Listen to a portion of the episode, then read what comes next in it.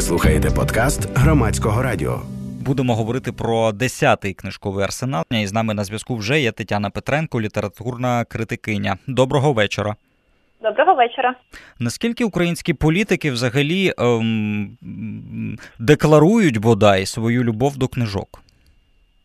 Час від часу вони справді декларують, чим дуже допомагають українським книжкам, адже ті книжки, які купують, зокрема політики чи інші видатні люди на книжковому арсеналі, одразу опиняються на слуху е, і зацікавлюють ширше коло читачів. Тому свою позитивну роль вони в цьому процесі виконують. А можете навести приклади таких е, історій, будь ласка? Так, звичайно, кожного разу, коли Порошенко приїжджав на книжковий арсенал, список його покупок потім публікували усі змі, і е, саме ті книжки, які він придбав, от е, особливо особливо потрапляли у фокус. Так. А, І е, можете когось ще виділити з політиків, хто, хто на ваш погляд, грає роль такого а, книжкового амбасадора?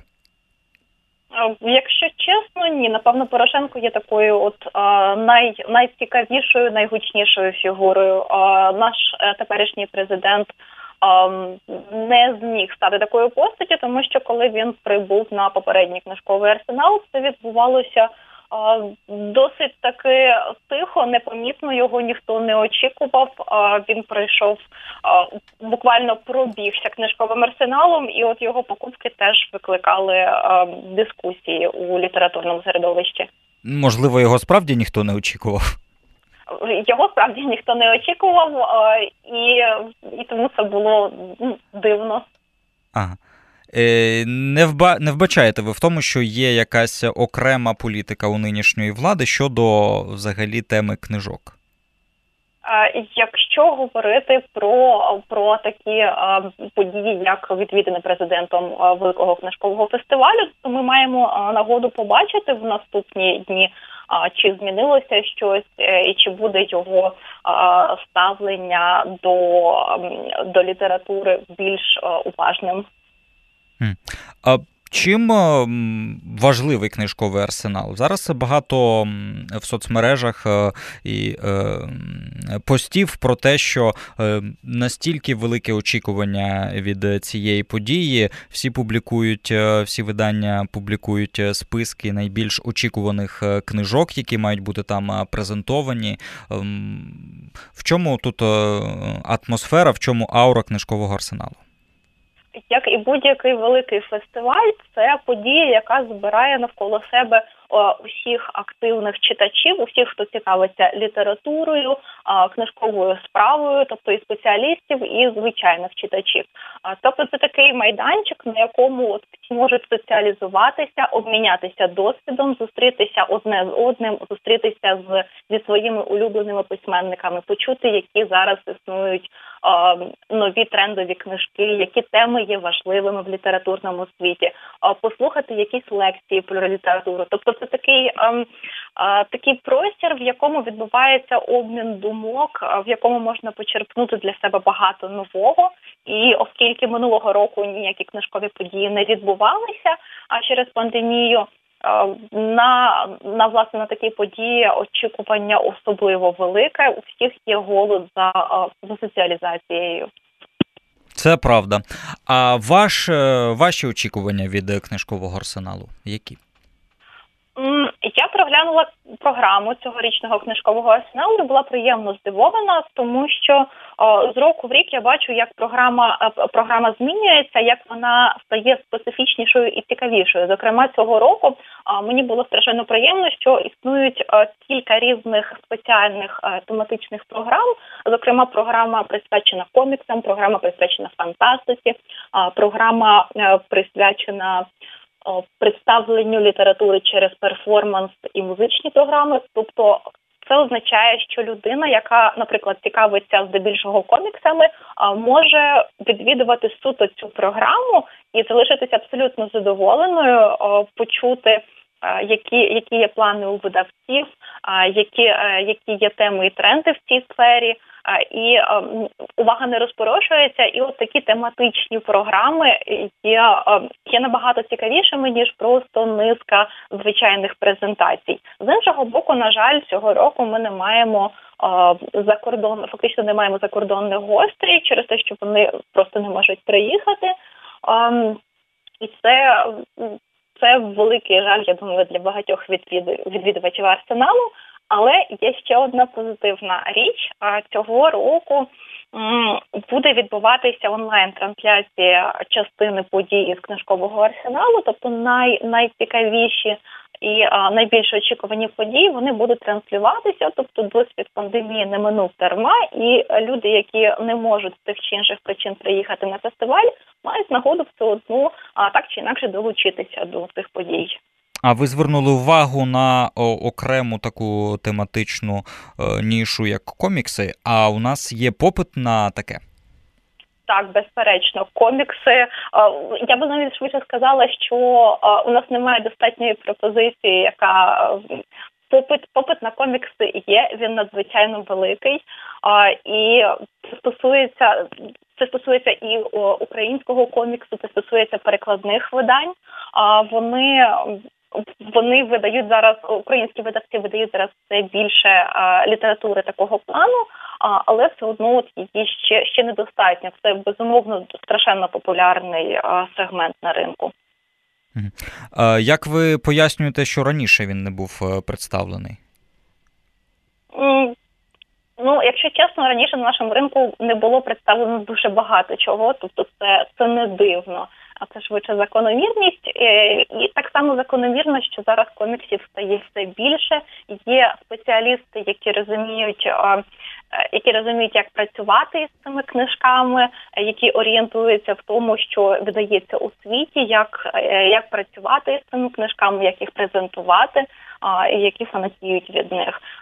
Так само раніше в нас було не так багато ем, знакових перекладів, а зараз вони з'являються набагато швидше і є набагато якіснішими ніж. Скажімо, років вісім тому. А в книжковому бізнесі як він працює? Він може працювати таким чином, що спочатку з'являється пропозиція, і потім на неї е, знаходиться попит? Оце складне питання. Ем, щоб спочатку з'явилася пропозиція, так Гадаю, гадаю, може, але з цим треба працювати. Щодо і щодо цього на арсеналі теж буде порушено багато багато питань, тому що на ньому буде відбуватися багато подій, яких не було у попередні роки. Вони стосуються того, як зробити книжку успішною, а які які теми є зараз трендовими в Європі, як зробити з книжки фільм, як зробити літературу видимою. Тобто це питання, про яке ви говорите, воно воно теж стає все актуальнішим е, і все більше проговорюється, і це надзвичайно цікавий теж список подій. Е, у нас всі ці теми, які буде відбуватися, такий собі великий лікбез для для авторів-початківців, для просто авторів, для спеціалістів. Це такий простір обмінятися досвідом і власне вирішити, як, наприклад, зробити українську книжку видимою у світі, популярною у світі. Бодай натякніть, чи знаєте ви цей рецепт? Чи знаєте цей рецепт? Треба робити передовсім, треба це робити. Треба писати книжки, треба перекладати книжки. Книжка без перекладу ніколи не стане супервідомою у світі. Треба популяризувати ці книжки. Е, тобто мусять бути програми, які займаються тим, що представляють авторів книжки у світі. Над цим треба працювати. Робота це єдиний, як на мене, рецепт. Причому робота не тільки автора, а й літературного агента, перекладача, літературного менеджера, критика. Тобто для того, щоб зробити книжку популярною, потрібно потрібно багато людей, багато роботи. Ви сказали, пишіть книжки. Раптом нас слухає людина, яка зараз якраз таки міркує над цим. Наскільки видавництва готові експериментувати і прийняти таку книгу? Початківці? Я, я гадаю, що для таких авторів е, я маю пораду звертатися до літературних агенцій. Вони нарешті існують в Україні і е, вони будуть популярнішими і е, видимішими в майбутньому. Тому моя порада це звісно звертатися до літературної агенції, працювати з внутрішніми критиками, працювати з літературними агентами. Вони самі знають, кому треба пропонувати ту чи іншу книжку, як попрацювати з книжкою, щоб щоб видавництво її взяло, і що далі варто з нею робити. Е, на щастя, зараз така такі ем, агенції існують, такі можливості є. Я дуже раджу ними користатися. Е, нонфікшн чи художня література зараз е, більш трендовий? Я би сказала, що нонфікшн, але звичайно це залежить е, від книжки. Ми знаємо багато прикладів літератури, яка е, існує на межі фікшену і нонфікшену. Тому цілком цілком можливо працювати і в тому, і в іншому руслі, і сполучати, і робити з книжки якийсь а, не зовсім не суто літературний проєкт, адже можна зробити з зі своєї творчості перформанс, музичний проєкт, варіантів безліч. Головне, головне починати і пробувати, і шукати себе. А чи спостерігаєте ви таку тенденцію, що нон-фікшн літератури стає настільки багато, що подекуди здається, що ну це могла би бути не книга, а наприклад, стаття?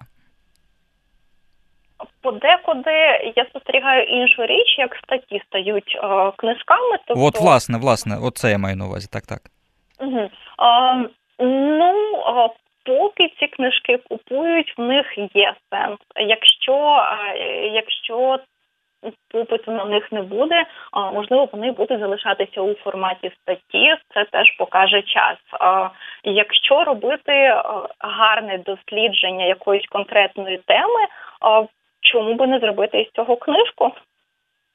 Е, не роблячи реклами видавництвам, скажіть, будь ласка, яких е, авторів ви радили би прочитати українських авторів?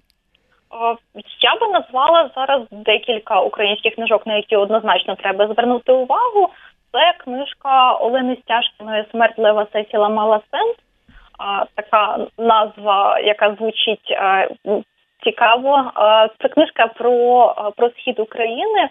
Е, написано дуже дуже тонко, е, дуже цікаво, і е, я гадаю, це одна з найважливіших книжок цього року. Друга українська новинка, про яку би я хотіла згадати, це нова книжка Артема Чапая Вивітрювання. Артем Чапай це той автор, на якого однозначно варто звертати увагу на всі його новинки, на всі його статті, на всі його проєкти. Це дуже цікава постать у сучасному літпроцесі. А чому? І, ем, він він порівняно новий з іншими авторами, які на слуху, так тому що ми знаємо про про Ждана, ми знаємо про Забушко, ми знаємо про Андруховича, про Андрухович Софію, про Прохатька. От Артем Чапай це автор, який який досить активно працює. Він порівняно нове ім'я. Тобто для читачів, які ем, стежать за українськими новинками, він він є відомим автором. А от для широкого загалу можливо, можливо, варто до нього придивлятися більше. Так, а ще якісь прізвища? Я би хотіла ще відзначити цьогорічний дебют. Це книжка Артема Поспєлова «Тадуш». Це цікава книжка про ем, про героя, який є дитиною, який живе ем, живе в селі, і от він спостерігає смерть е, свого свого родича, спостерігає багато перепутів в своєму житті. І книжка написана від імені дитини, є дуже такою е, дуже чутливою, дуже щемкою і дуже цікавою. Як на дебют, мені здається, це от те, на що варто звернути увагу. І що цікаво, ми говорили перед тим про літературну агенцію. Саме ця книжка пройшла через шляхи літературної школи, через руки літературної агенції. Як на мене, це чудовий приклад такої хорошої роботи. А наскільки добре працюють українські перекладачі? Ви маєте на увазі українські перекладачі так. на українську чи а, з українською? На українську зарубіжних е, книжок.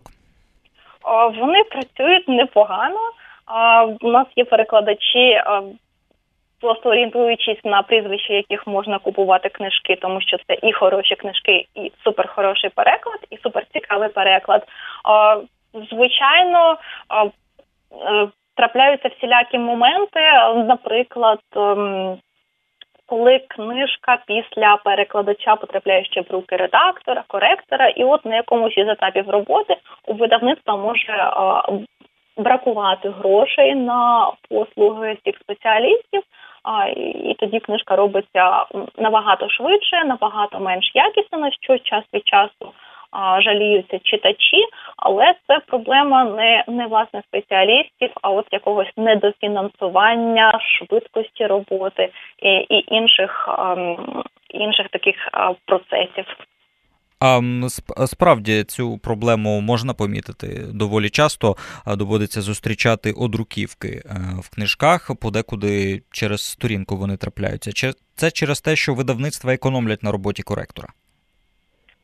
Цілком імовірно, що так, тому що коли книжку вичитує а, після перекладача чи автора, і редактор, і коректор, а, і ще хтось, то найімовірніше такого такого не трапляється. Але звичайно, всі ми люди, і всі ми робимо якісь промахи, тому якісь поодинокі одруки це не проблема. Вони існують в усіх книжках в усьому світі. Тобто до цього до цього звичайно треба прискіпуватися, але не аж так занадто.